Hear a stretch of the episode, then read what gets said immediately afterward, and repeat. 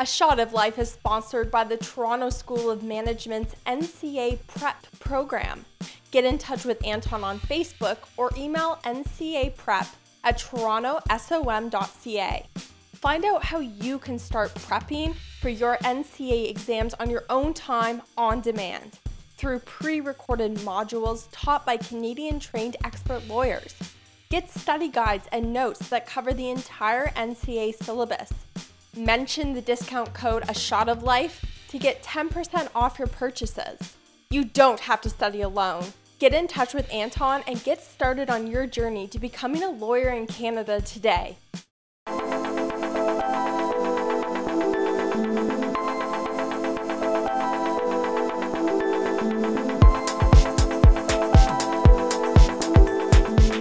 Welcome to A Shot of Life podcast aimed at highlighting the personal journeys of professionals and entrepreneurs in Canada, taking a snapshot of the person behind their professional title. I'm your host, Anton Haswell, and this is episode 36 of our NCA series. Our 36th guest is Alicia Gale Windsor. Alicia is an associate lawyer with Hummingbird Lawyers Civil Litigation Practice. A native of Ocala, Florida, known as the horse capital of the world, Alicia has been an avid equestrian since the age of eight. She has owned, ridden, and shown hunter jumper horses for much of her life. Currently, she rides hunters in the Milton area and has a soft spot for the off the track thoroughbreds. Alicia relocated to Canada and is called to the bar in Ontario. She now focuses her practice exclusively on civil litigation, appeals, and equine law.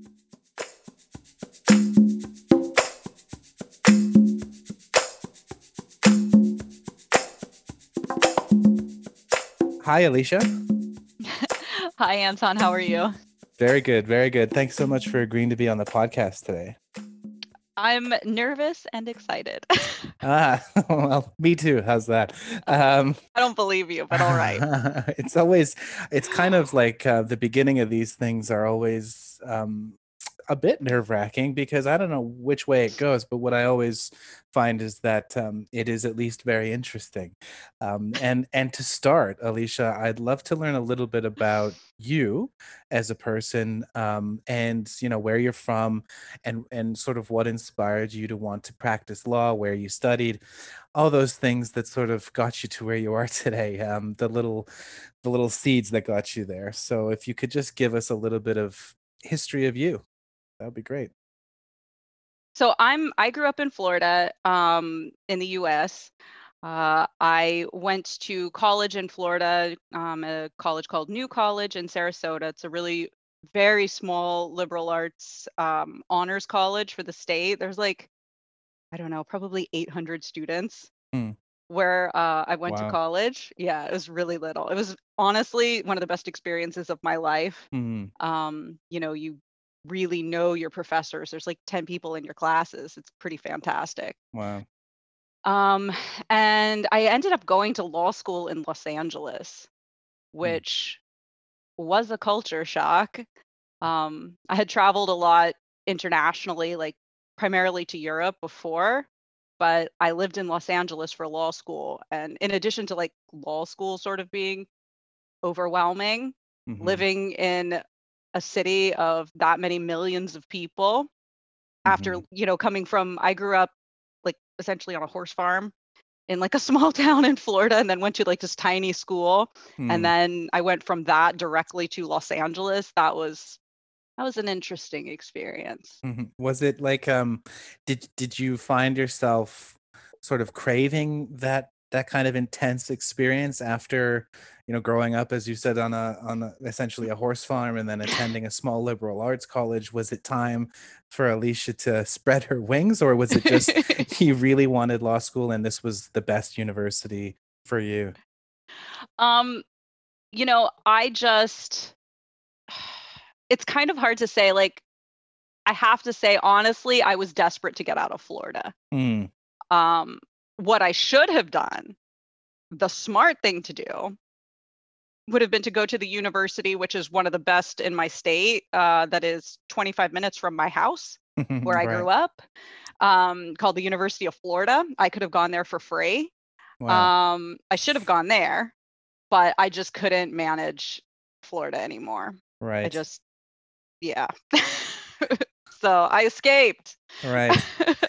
And um, so when you went to, to university or to law school in California, um, how was that like? Because I speak to people who, um, you know, we always talk about what's life like as a lawyer, but I think what's what's also interesting is that everybody shares a very similar experience in that they all went to law school as well, and law schools differ too. Um, I went to law school in London in the UK, um, Mhm. and that's a huge like even like I grew up in Toronto, and um, it's a big city, it's cosmopolitan. And you go to London thinking it'll be kind of like that, but it's just it's way different. It's it's so much bigger and like and it, it was a culture shock for me. It sounds like yeah. it, it was for you outside of the academics, like just navigating and getting your head around where you where where your place is in this new place, in this new city, in this new state for you. Um, so how did you balance that with the academics and the rigors of a law degree? Did you find that it was difficult, or did you just kind of get stuck in? How'd you do that? Well, first of all, I want to say that I can completely relate to what you're Mm, saying mhm, about London mhm. because I actually lived in London for almost two years. Right. So that even after living in Los Angeles, I went to London and I was like, all right, Yeah, yeah. It's like everything's overwhelming. it is. It's so condensed. Like it's a it's it's really kind of I I don't know. I loved my experience there. It's like a magical town um because everything all the buildings are kind of retrofitted to fit modern conveniences, but they're all sort of there. You're not moving them and everybody's so slammed in together and condensed that Right. um it it it is a culture. And everything like the crowds are just a little bit more crowdier.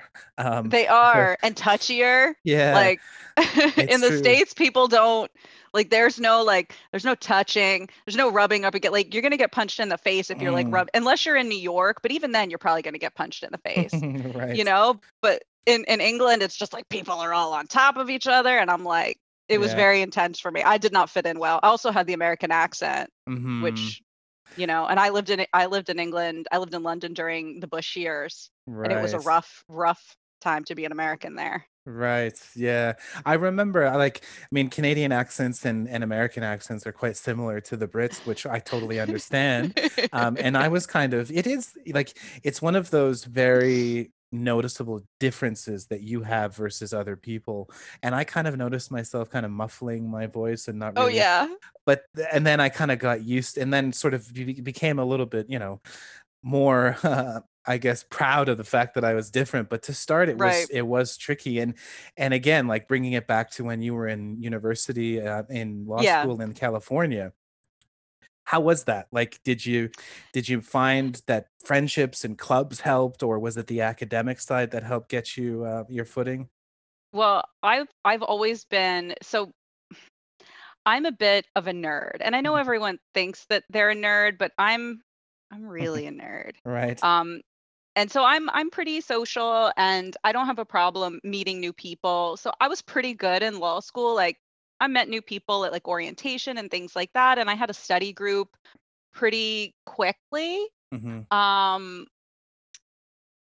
so I didn't have a problem necessarily like acclimating, but I never felt comfortable.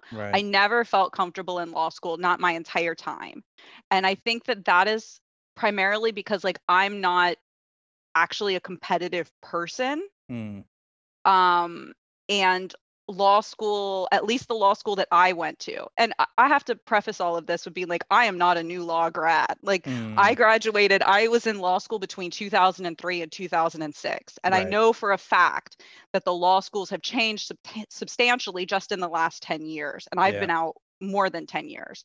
So, you know, people who have gone to law school recently have, or, or especially not in the States, have to understand that like my experience in law school was very cutthroat. Like hmm we, the law schools in the States notoriously throw out like I think it's like 20%, like the bottom 20% of the class after the first year gets literally kicked out of law school. wow Like they throw you out.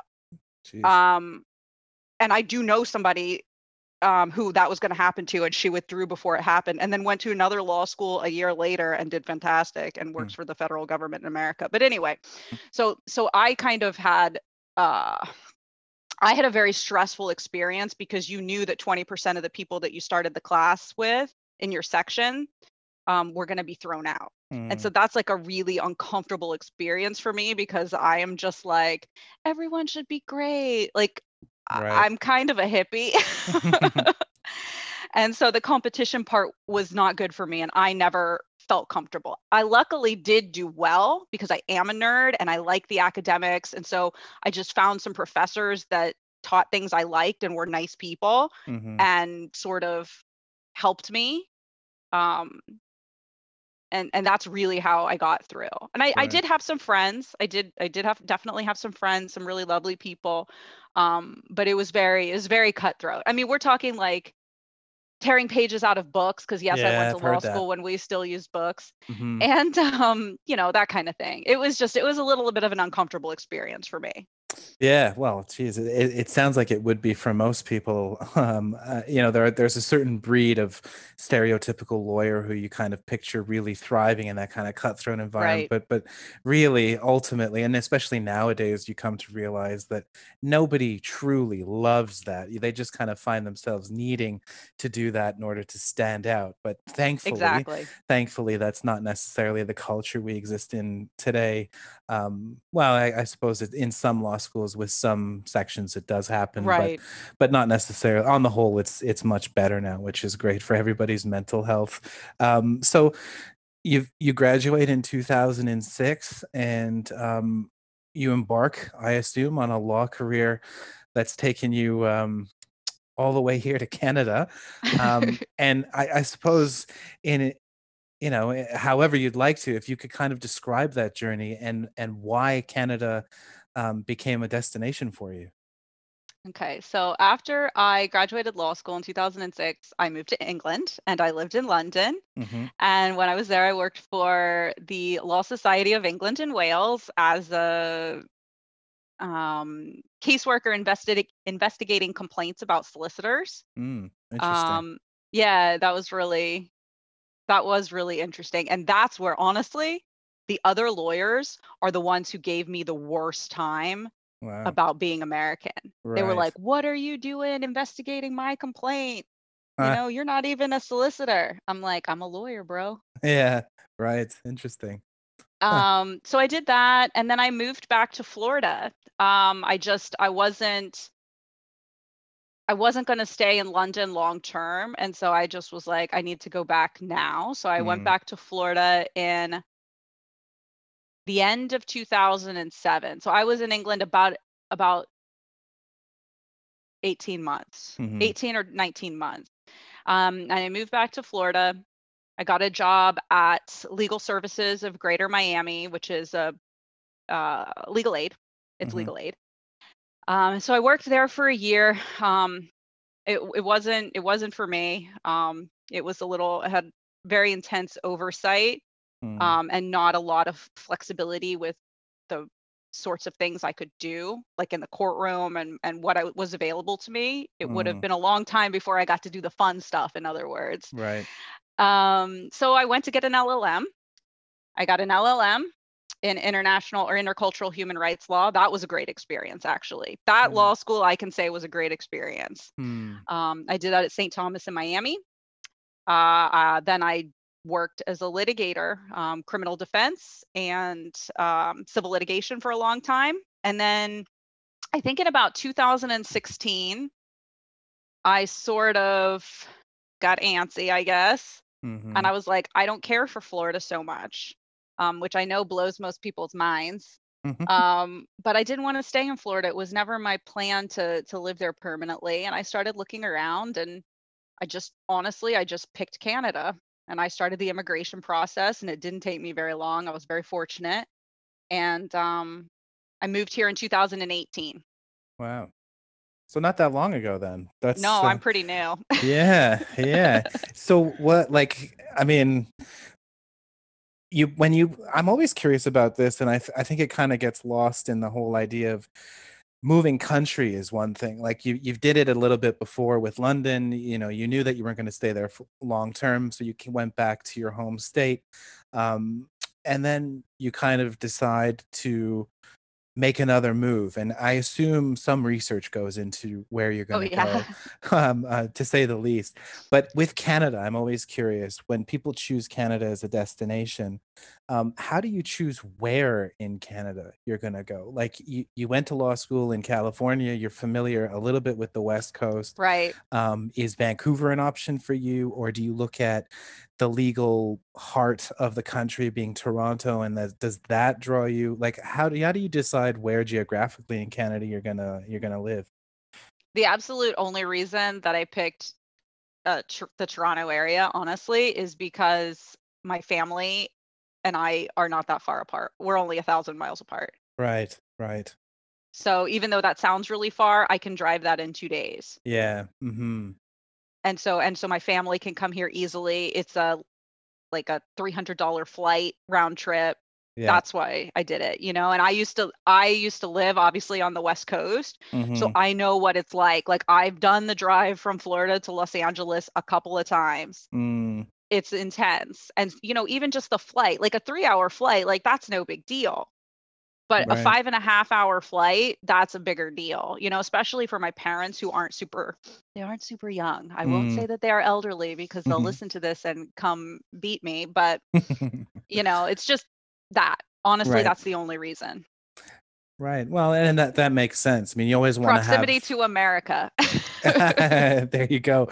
And so, um, coming to Canada and choosing Toronto and and you move here, um, does does much of your research include how you can pick up your practice, how you can practice law here, and when does that research start? Like, does it start? I, I assume for you it probably started before you got here, but did you start looking into the NCA process um, and and applying for things when you knew Toronto or Canada was the destination, or did you do it after you got to Canada? So I actually, because proximity, I wasn't that far, right, Mm-hmm, mm-hmm. from Toronto. Um, I actually did everything. I was licensed before I moved here. Wow. Yeah. So what I what I ended up doing was once I realized like I'm gonna do this Canada thing, like Mm-hmm. let's just do it. So so the real reason that I people are often, I just want to say this, like that as like an immigrant, like I look at the immigrant experience really differently Mm-hmm. um now that I Mm-hmm. have lived it. Um and I know that sounds sort of, you know, ridiculous, but I just I see things in such a like I was very naive. I'll be Mm-hmm. honest with you. Like I was very naive. And so I thought it was going to be fairly straightforward. Um, you know, the NCA process, it is not easy, but Mm-hmm. it is mm, you know, logical, Yeah. right? So you've got steps that you can follow. It does make sense. It was pretty easy for me because I came from the States. So everything was already in English. I was educated in English. Like a lot of the barriers that other people face, I didn't have. Yeah. Um, so my NCA process was easy and straightforward. And I honestly thought, this gets into a topic I know we're going to discuss later, but I honestly thought that like, wow, this is amazing that, you know, the Canadian Law Societies have a process where I can translate my JD. I don't need to go to school again. Mm-hmm. You know, this must be like the place where I can move and it will be, I don't want to say not that difficult, but I will be able to get this done in a reasonable manner without without a huge setback to my career because when Mhm. I left Florida, uh, a lot of people want to know why I would move here if I was successful in Florida. And I think this is one of the terrible misconceptions that internationally trained lawyers face is Mhm. that like only people who are doing bad in their career or are from a country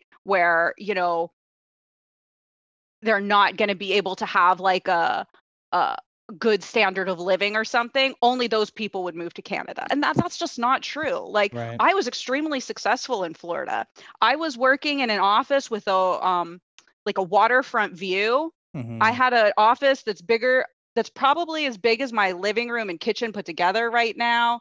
I Mhm. mean, I had a giant office in a very nice national firm in America.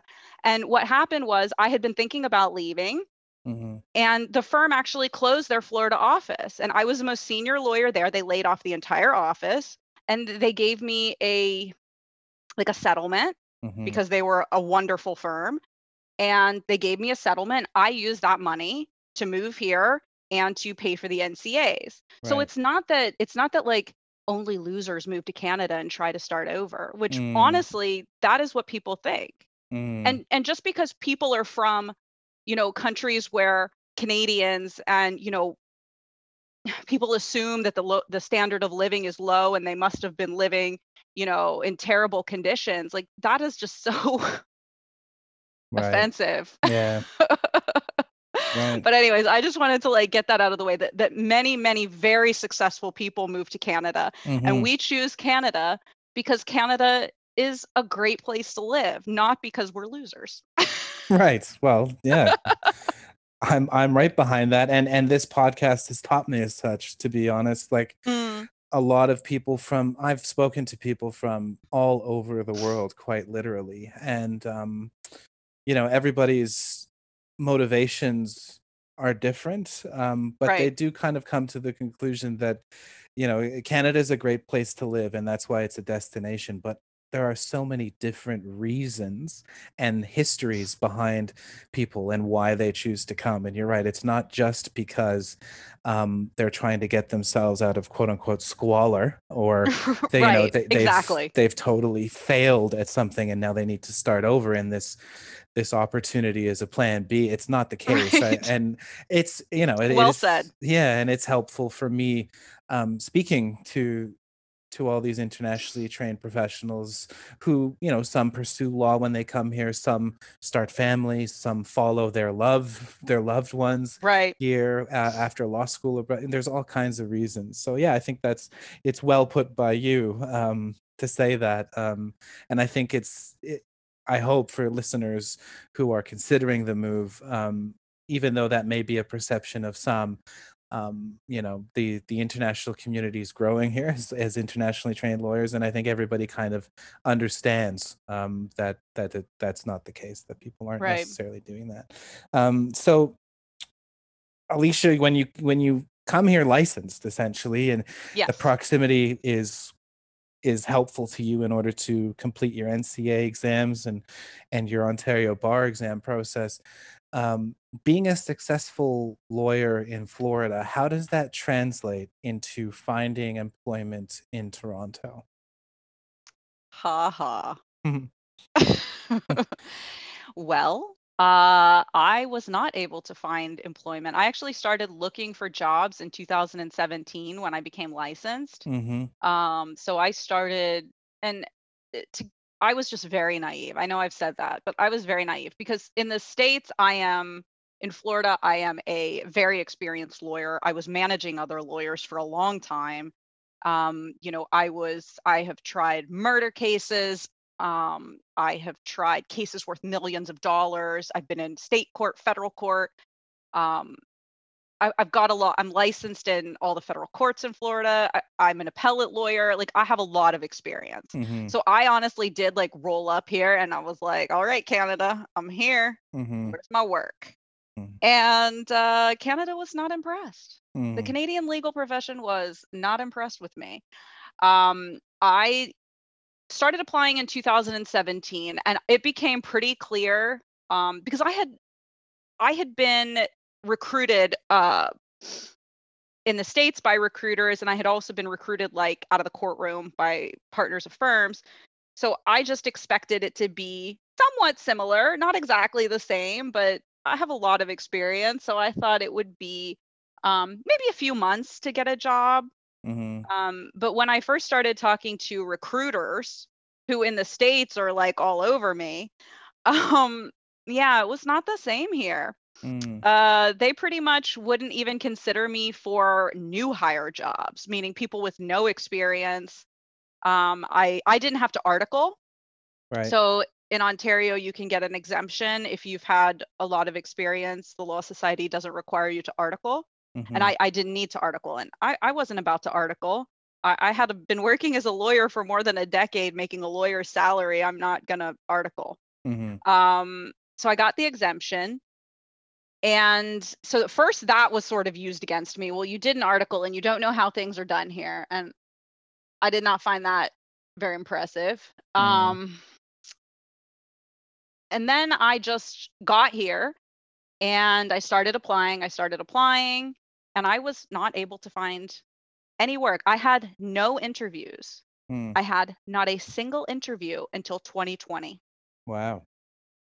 Jeez. So what do you do in the interim? Like are like do you find do you have to find yourself in working in other industries or do you just no, keep I your was nose down and, and keep going, keep trying to get that job?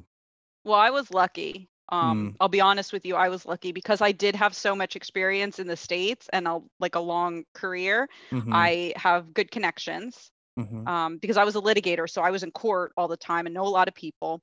And um, I essentially got a job as a contract lawyer. Right.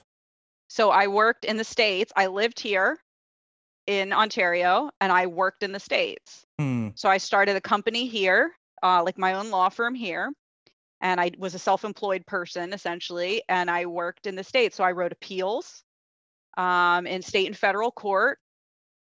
And uh, the lawyers, it was like ghostwriting essentially. Right, right. Interesting. Wow. Yeah, and I mean, I supported myself, and I had a lawyer salary for um 2018, 2019, and mo- almost all of 2020 Wow. that way.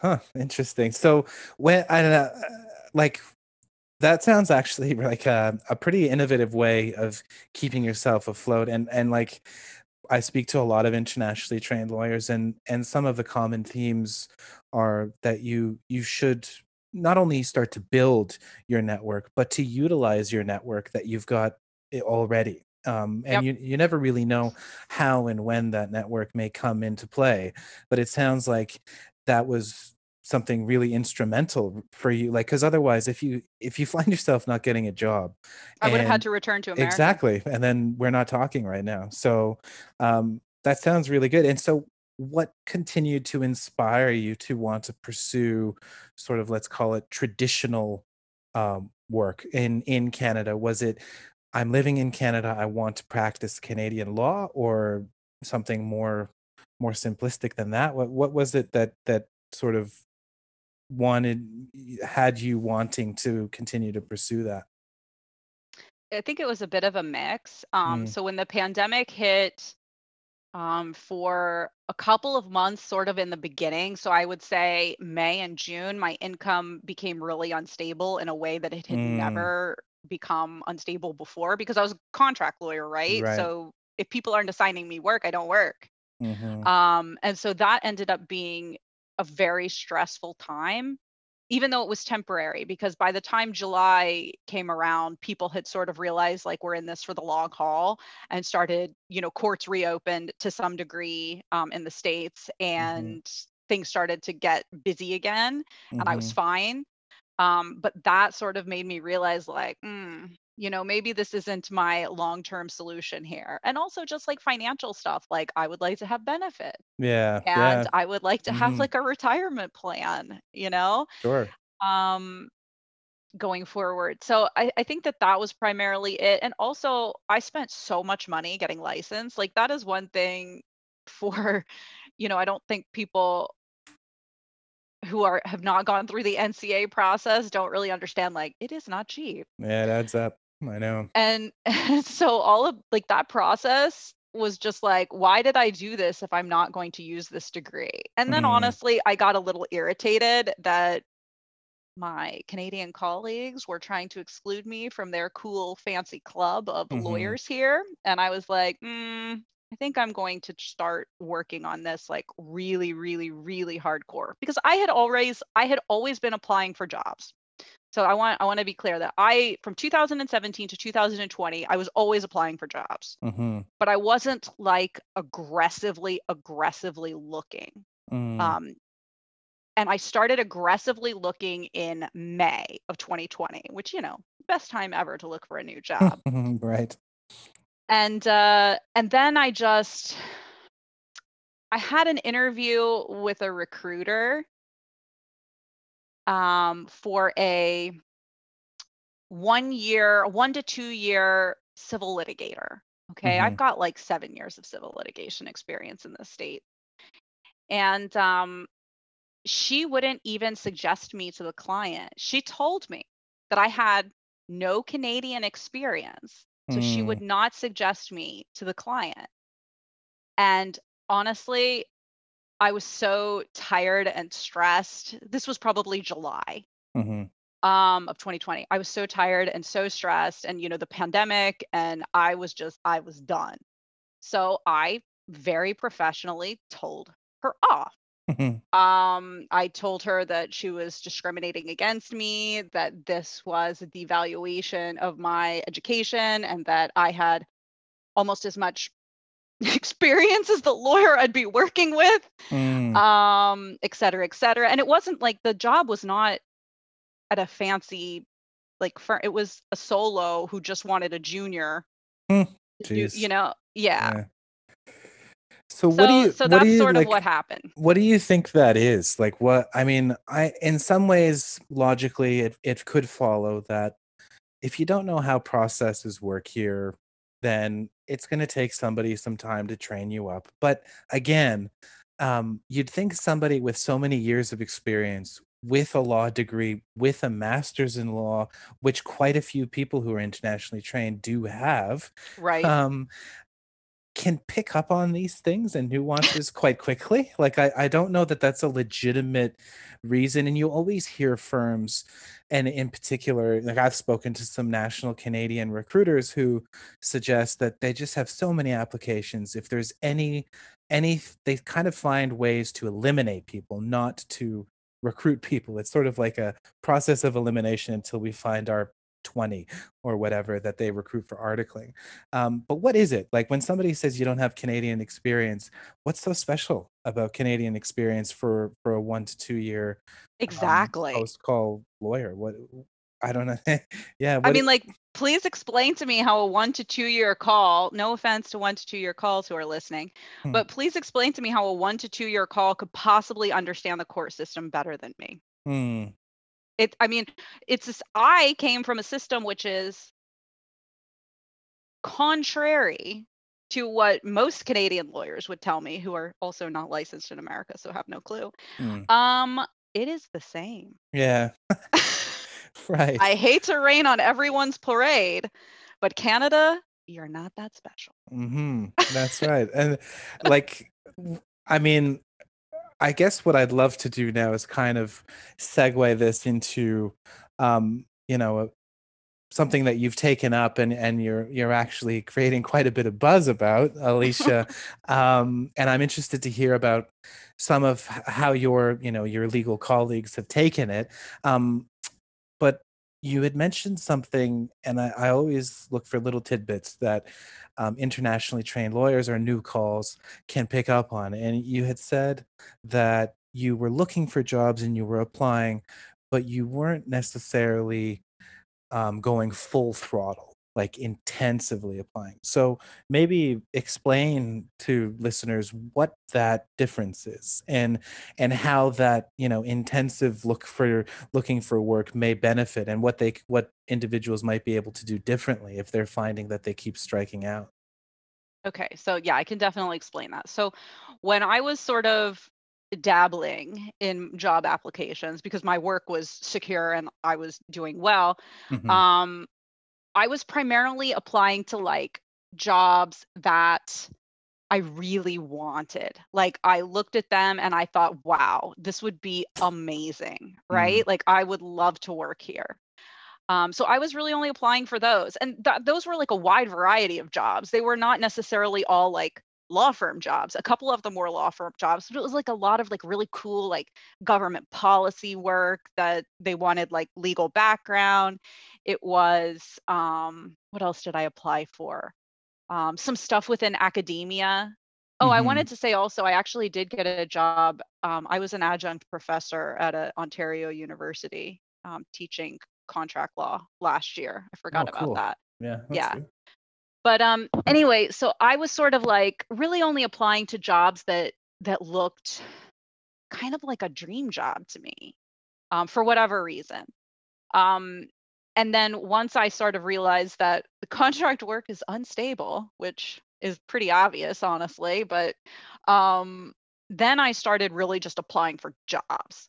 Like anything that was stable, that would pay me, that was reputable, Mhm. um, and that my credentials fit even reasonably. So that was what I would call like intensive job hunting, where you are very focused, you apply for a, a large amount and a wide variety of employment.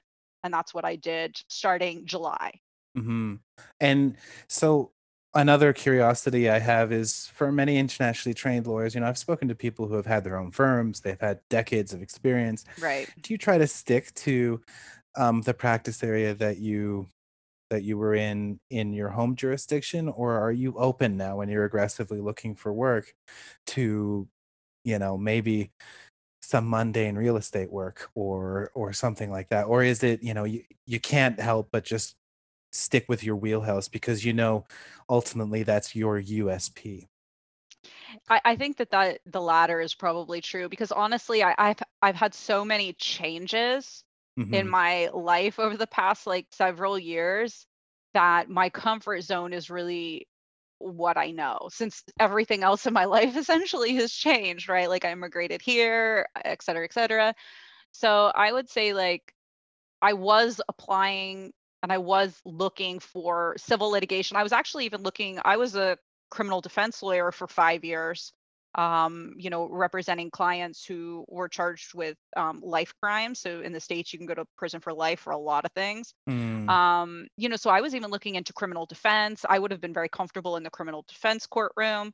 Um, so I was looking for the and some stuff in academia because I had been an adjunct professor previously in the States. So I was looking for, you know, th- just pretty much anything that related to stuff I had already done, just because that's what I was comfortable with, not because that's what I thought I needed to do.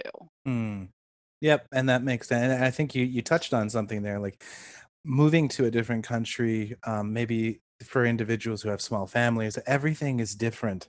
You know, finding schools for young children and finding, you know, a spouse, finding work, and so maybe sticking to your wheelhouse or your sort of expertise area um, is at least something that you can control um, and something that you can sell to potential recruiters um, when the time comes. So Precisely. yeah, and and now, um, you know, I I, I take it, um, Alicia, you found somewhere to work, um, and you're you're very happy there now. Is that right? That's true, but you want to know how I got here? How Yeah. I got like a job? Yep, I do. It was after that interview where I schooled the recruiter on her discriminatory hiring practices. Um, you know, I got mad, Mm, honestly. I was I was emotionally exhausted. I was tired of wasting all this time applying for jobs when no one would even consider me. And I got on LinkedIn and I mhm, started to complain mm, right. in a very intellectual and professional manner, but I was not pleased. And so I essentially just started pointing out, um, I wrote about what that um, person had told me because the thing is, is that listen, I don't, I'm not, I never applied for a job that I didn't think I was qualified for that I Mhm, couldn't easily do. I would never do that. I value my time more um, than to spend 30 minutes or an hour applying for a job I know I don't qualify for. I don't know who really actually has time to do that. mhm, Um, but you know, she wouldn't, she was not even remotely concerned with what I had done in the past. It wasn't an actual interview. Like she just had a call with me to tell me how my experience was, you know, useless. right. And I didn't appreciate that at Mhm, all. Um, so I got mad and I wrote about it. I didn't name her. Um, I wasn't that mad, but um, I mhm, did explain what happened and I just started to post about it and I started to look into things and i th- you know before i felt really isolated and that is a like now you know i you know i talk to a lot of people um Mhm. itls as well and um just like on a confidential basis um and people feel isolated people feel alone like when you are interviewed and people tell you that your experience doesn't help or that it's useless like that's personal. You know you Mhm. don't see it as part of an overarching system of discrimination which i'm sorry but it is. Um, you take that as personal. You say that like i am personally inadequate. You know Mm. i came from x country and it's not the same as canada and my legal you know my law school wasn't good enough and it was in x country and you know my i may speak english with an accent like you are just absolutely meant to feel like you personally are inadequate Mm. and I realized like when I started to post things, people started to reach out to me and be like, oh my God, I felt so alone. And I didn't realize that this was happening to other people. So there's just like, when I realized that like there were literally hundreds and hundreds and hundreds of lawyers in Canada who thought that they personally were inadequate and unemployable, Mm. be- I was just mortified. and then I got louder. And so e- essentially what happened is I started networking with people um, and I started posting more on LinkedIn and someone who I, I'm not going to name because I don't want them to be inundated with people asking them for help. Someone saw my posts and was like, someone who is a Canadian lawyer who was educated in Canada, Mhm. um, saw my post and said, wow, like this is a problem and this is wrong. Um, and she reached out to me privately and she said, I have um, someone that I know who is also an internationally trained lawyer.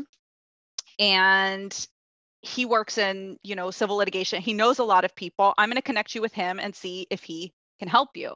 And so this lawyer um, is um more senior to me he was like you know like a partner um in a in a firm and and has businesses and stuff and so he's a um he's been a lawyer quite a bit longer than me Mhm. and he went to law school in america as well so he knows what my law school was like etc and he's talked to me on the phone he called me he's like let's do a call calls me on the phone talks to me for 10 minutes he's like actually uh, i think you'd be a good fit um, at a law firm.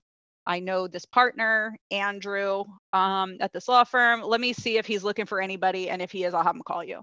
And andrew the partner at the law firm i work at now um, called me and we talked for like 15 minutes and he was like you'd be a great fit Hmm. and see this and, and andrew is also an internationally trained lawyer he's a very successful real estate lawyer in ontario very successful um, and he's a part of all the, lot of the law society um, real property section stuff and anyway my point is is that unfortunately it was internationally trained lawyers who helped me Right. Mm.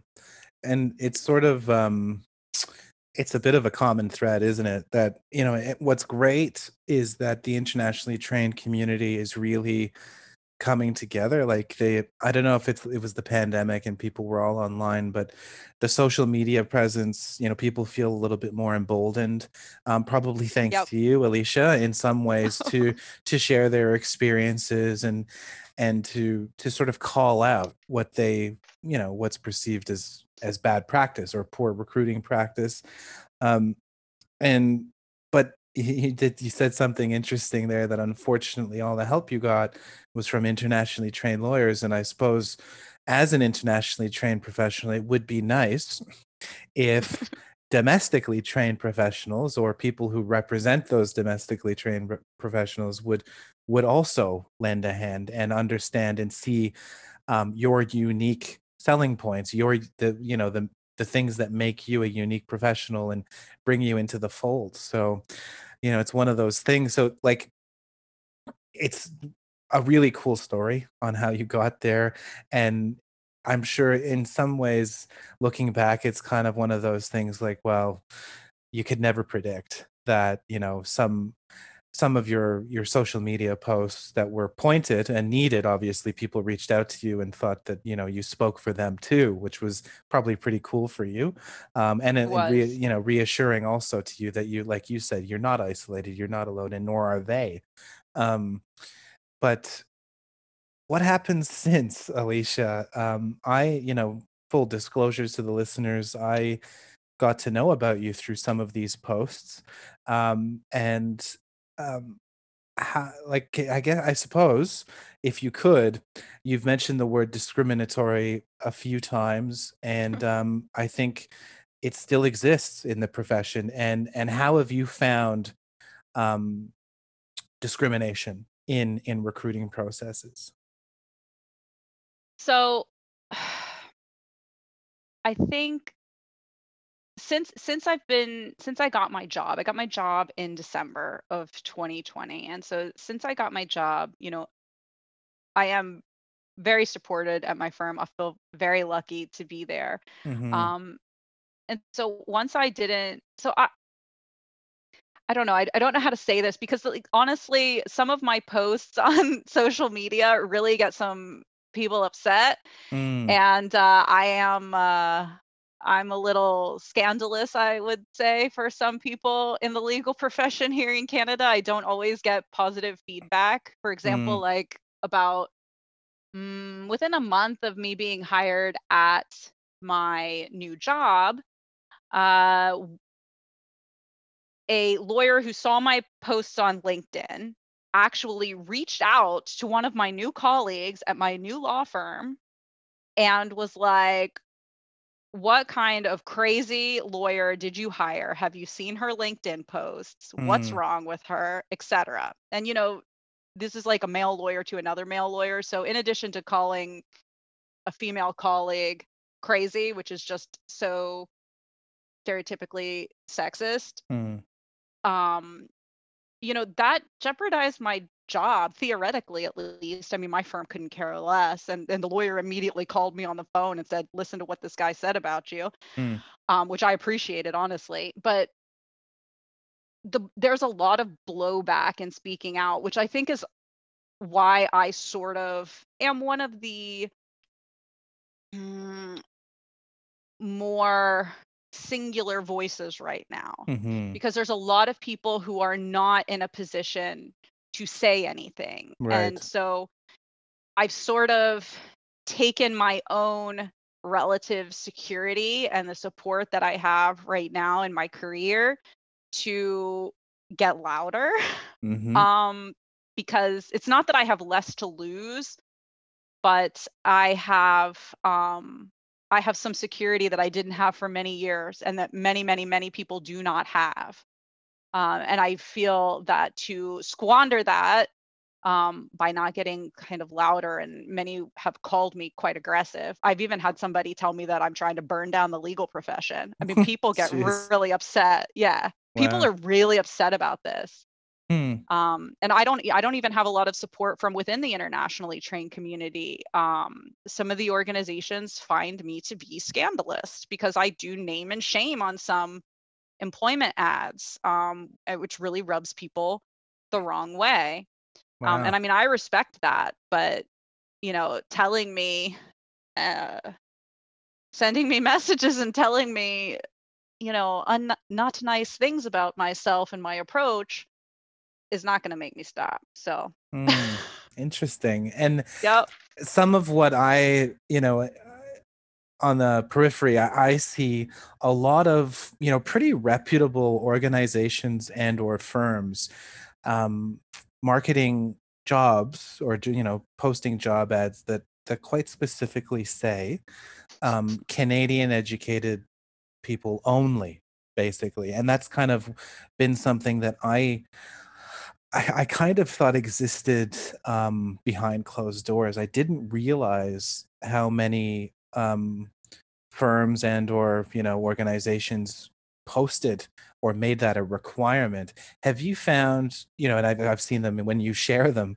um, have you found that do you, like do you reach out to these organizations and let them know um, that you think it's it's discriminatory or and and if so what has been their reaction Well, Hmm. um, I do. Okay, so for people who don't know, I do collect um, employment advertisements that are essentially exclusionary towards any kind of internationally trained lawyer. And Mhm. so those would be ones that require Canadian experience. And you know, on the subject of Canadian experience, the Ontario um, Commission on Human Rights has already said that Canadian experience, the requirement is prima facie discrimination. Mm. There's a policy on it. It's on their website. Um, so there's that. Mhm. Um, what I do when they list when when somebody sends me an ad, and if it's not for a private firm, I would say like um, if it's for a small firm, a solo, something like that, I, I will not name and shame the solo practitioners right. um, except for one who who said that you had to be a native speaker in English. I thought that was terrible. Mm. Um, but um, I don't name and shame any any mom and pop shops. Nobody, you know, nobody small. Mhm. Um, but when they do have Canadian experience, which is pretty common, uh, I will usually, if I have time, I will send them an email. Um, I have like kind of a standard email. How what a shame is that that it happens so many Right. times that I have like literally a standard email. Mhm. Um, I'll send I'll send the um, whoever's at the top. I don't send the I don't respond to the ad. I look up the organization and I find out whoever's the main partner or whatever. Mhm. Um, and I send them an email and I send them a link to the policy uh, about Canadian experience. Because I usually only res- I only reach out to people in Ontario because that's where I Mhm. am. That's where I'm licensed. Mhm. And um, so I do that. I collect all these other ads. So if it's got Canadian experience, if it's got um, that you have to have a Canadian law degree or um, you know have gone to law school in Ontario or something like that, I collect all those ads. Um, regardless of what organization it is. I usually don't email everybody, um, but I have got anybody who wants to look up my old posts um, on LinkedIn. I've got a lot. I mean, there's Crown corporations who are posting that. Like Mhm. Crown, that really upsets me at a, like a molecular level. Mhm. Do you think it? Do you think it speaks to, um, like I wonder how much of that is people not really knowing that it's discriminatory. Like there's this blind spot that people have, um, or is it quite quite literally just you know exclusionary to internationally trained professionals? So, my take on it, this is just my personal take. Um, my personal take is that no one wants to be like a bad discriminatory person. Like, no one Mhm. sits out and is like, no immigrants. I mean, some people do, but that's not usual. I don't, I don't think that's what we're dealing with. Um, I think that there is a terrible misconception in the Canadian legal community that the Canadian legal education eh, is superior, Mhm. which I mean, I apparently this is scandalous, but it's like not Mhm, mhm. superior. Um, and that Canada is so unique in its legal systems that anyone who comes here is just going to have a really difficult time adapting. And that is just so patriarchal and like awful. Um, first of all, Canada's obviously historically not different um, significantly with the legal systems of either the states, uh, the UK, uh, probably, I don't know enough, but I would assume Australia, any of the other, you know, commonwealths, former Mhm. commonwealths or colonies, like the legal systems are exceptionally similar. Mhm. And I just think that people want people to, they want people, they want to hire people who are like them Mm. right? So if they don't understand where you come from and they feel like they don't have time or they're just not interested for whatever reason in learning about anything else outside their own little box, you know, you're not going to get a break. Mhm, mhm. And that's why I think, you know, I was lucky that I came across, you know, the radar of two US educated lawyers um, who are Canadians and who are, you know, pretty far along in their career. And I ended up getting hired because, like, I didn't have to explain any of my background Right. they just knew what it was like. They knew what law school was like. They knew what court in the states was like. They, now, neither of them have ever practiced in the states, but they still had enough of a um, a background to to feel like they could relate to me and i think that that is a that is a problem that we allow the, the legal profession allows its members to not not be open minded mm.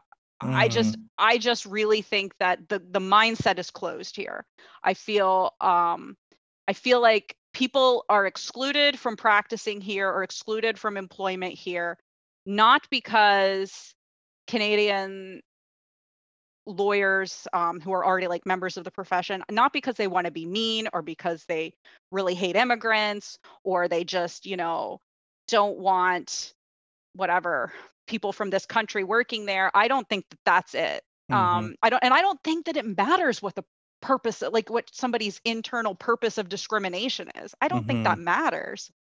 Um, you know, the fact is, is that the profession is exclusionary. Um, I don't see a lot of people doing anything about this at all. And I, I'm sorry, this is not gonna, this is gonna, you know, ruffle some feathers. I don't see the law societies doing much mm-hmm. about this particular issue at all. Um, and so people are allowed to be like, do you fit in my box? No, you cannot have job. Mm. And I just, I think that's wrong. Right. And well, no, yeah. I mean, I find myself nodding my head to what you're saying. I mean, it, it it stands to reason that it's not right. Absolutely not. And and so like um just just sort of wrapping up here, Alicia. Um I suppose you kind of touched on the landscape as it stands now is is being an, an, an insular p- profession that can be quite limiting to newcomers um, who have a lot to offer. Um, do you yes. see that landscape changing and, and you kind of hinted that actually um, really if there is some cursory change it's not nearly enough. Um, i know that you know i don't know because i'm i'm you know only in my early 30s but um, traditionally speaking from what i've heard the legal community can be a little bit slow moving in in canada to say the least and adapting to you know uh, a different looking legal world in Canada now with more internationally trained lawyers coming in every year. Um, do you anticipate the the legal community changing in any way, or or if if I gave you, um, you know, a, a magic, you know, a one wish that you could wish upon the the law societies or the federation, um, what do you think would help expedite that change um, for the better?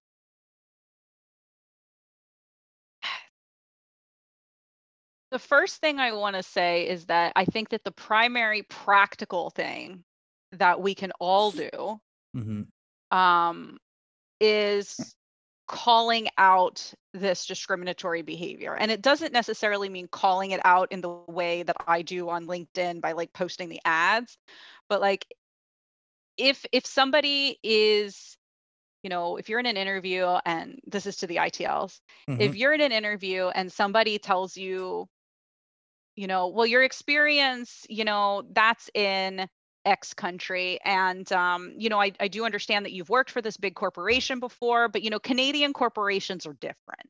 Mm. I want everyone to say to them that it's not correct. Mm-hmm. You know, once somebody starts demeaning your experience in an interview, you're not getting that job anyway. Right. So at that point, I feel like instead of internalizing that and just being like, wow, you know, I don't belong here, which is as humans what most people do, I challenge everyone to stand up for themselves, be professional, but to tell them, I'm sorry, but that, that's actually not correct. That is not a correct characterization of my experience. This is what I have done. Mm-hmm. This is a multinational corporation that I worked for. This is the similarities, whatever the the particular case may be. But I, I really think that we are all responsible for educating people who discriminate against us, which I absolutely hate to say because I don't think that that's our our job. Mm. We shouldn't have to do that, but unfortunately, I I think that we have to. We have to step in and stand up for ourselves. Um, and I want people to have the courage to do that, and I want people to not internalize other people judgment other people's judgments about their education and experience And as far as like the if I could have one wish of things of something that that would be done on a like institutional level Mm. that would be um i think that the law society should step in and provide a complaints mechanism because I, I worked in complaints before so i, I Mhm. kind of have an idea of how it would work but they should provide a complaints mechanism for lawyers who feel um, that they've been discriminated against in an interview on this basis or that they can submit a discriminatory job ad for. And it doesn't have to be the and i know that the law people don't want to be regulated by the law society everybody already thinks there's too much overreach et cetera et cetera. I, I know all those arguments. But you know to have the law society you know get a job ad that says canadian legal experience and reach out to the firm and be like we wanted to let you know that this job ad is not allowed just like they do with advertising right Mhm. I- I really think that that is the only way that there's going to be any um, quick change. The long term change is just going to be like, sorry, but internationally trained lawyers are just going to push out um, numerically Mhm. um, domestically trained lawyers, and then hopefully we'll all look out for each other um, and not discriminate against new immigrants. But that's pretty much what I, I really think that the law societies need to step in at this point. I I don't I don't see um, sentiments changing anytime soon. I think Mm. this is a, a long term struggle. Right. Well, and and you're at the fore of it, Alicia. So that's Oh. um that's It's a dangerous place to be. yeah, it's it's something that, you know, it's um luckily for you as you said you're in a position now where you have some some legitimate security where you can feel comfortable in in quote unquote fighting the good fight but uh, you know unfortunately um hopefully you don't have to continue doing that you know hopefully that there, there's there's something that comes into place or, or we start to see a, a movement toward the center where there's less discrimination towards internationally trained um, lawyers and and actually you know i've spoken to some people across many different professions um, that discrimination kind of exists you know in, in engineering Wow. for instance um, Wow. the engineering community in Canada is very tight knit, um, very very close, and you know it's really it's really hard to get into Canadian law school, and it's really hard to get into Canadian engineering, and I think there's this sort of perception that because it's so difficult and so rigorous, it can't possibly so be so difficult and rigorous somewhere else. um, which I mean, anyway, I mean, we could go on and on, Alicia. That's not Um, logical. That's not logical. exactly. Um, but anyway, I, I've learned a lot in this podcast, Alicia. Um, you know, uh, from a horse farm uh, to here, uh, you've you've come, you know, obviously a long way. A lot of really inter- interesting international experiences, and I'm really happy to hear that you found your footing in Toronto and and finally the city's embraced you um, professionally and personally. So I, you know, I'm I'm hoping and wishing for the best for you in the future, and um, you know, all the success. Thank you. I just wanted to mention, if you don't mind, I do. Sure, of course. Um, I don't. Just so we're clear, I um, I do all of this like pro bono. I have no organization or coaching or anything like that. But Mhm. I wanted to offer um, or to let people know that I do hold monthly um, I do hold monthly uh, roundtable discussions, which are just moderated by me. I don't speak, Mhm. um, but it's for internationally trained lawyers to just sort of discuss employment and how they find a job, what help they need, um, for us to like guide each other. So I do do those um, about every month. So everybody is welcome if they're an, from an NCA grad um, or uh, applicant all the way through licensed lawyers. I, I have pretty much um, a wide variety of people. So Mhm. everybody's welcome. Amazing. And and in the advertising of this podcast, Alicia, I'll include your LinkedIn um, bio link so that Okay. people can follow you and and hopefully um, if they're not already, then yeah, just sort of connect and, and follow along and and get those updates for when those roundtables happen because those sound really helpful. Um, I hope they are. a really really good idea for a community of people to share their experiences and again you know all in the in the aim of not having people not internalize rejection, which which can be quite taxing on mental health, um, amongst uh, many other things. So, yeah, getting things out in the open sounds great, and it's a good initiative. Um, thank you so much, Alicia, for for your time. I really appreciate it. It's over an hour. Um, that's a rarity. Sorry. No, I mean it, it, was really really interesting. I really enjoyed You can it. edit out whatever you need to. That's fine. no, it's going out just like this. Th- oh, no. Thanks so much, Alicia. All right, thank you.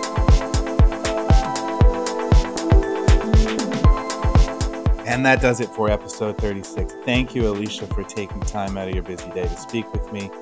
And uh, I hope, listeners, you you enjoyed this one. Until next time, we'll talk again.